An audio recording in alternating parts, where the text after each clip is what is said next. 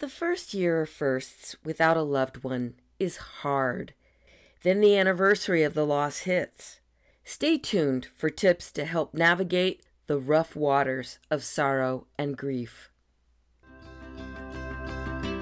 Hello, and welcome to Momo 634, the daily podcast chock full of faith filled inspiration and motivation. Momo 634, motivational moments just for today.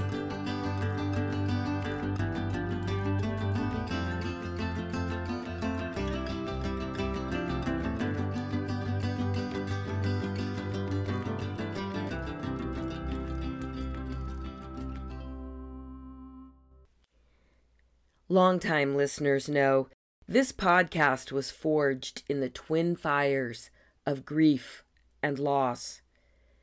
The firsts were hard birthdays, holidays, and photos cropping up in memories on social media.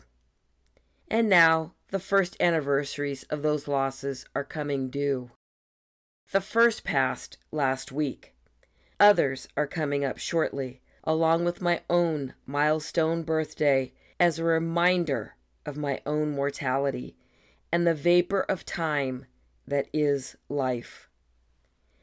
I'm not trying to be maudlin, as I've discussed here numerous times. This world isn't the one that matters. However, love and loss are part of life and thus need navigating well. I know not everyone marks anniversaries.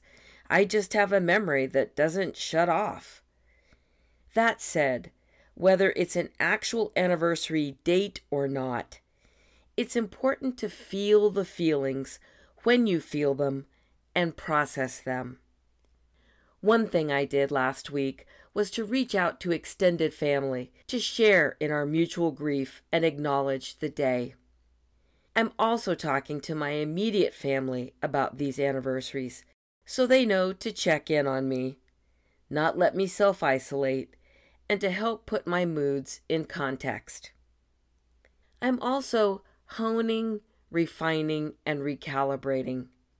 I'm not big on the Marie Kondo craze about tangible items that spark joy, but I am shifting to make room for the ideological things that bring me joy.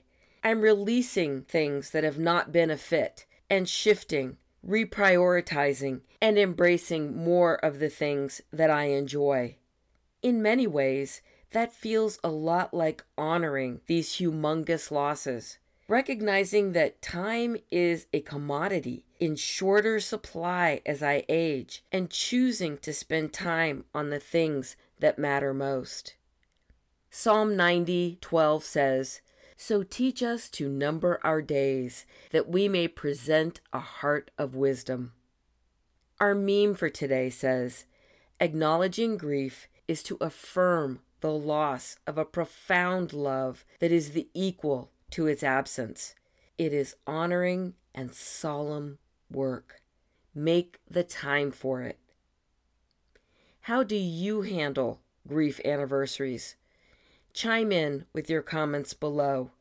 Additionally, I would truly be appreciative of your feedback in the form of a completed listener survey attached to the header of your daily email from Substack. Thank you.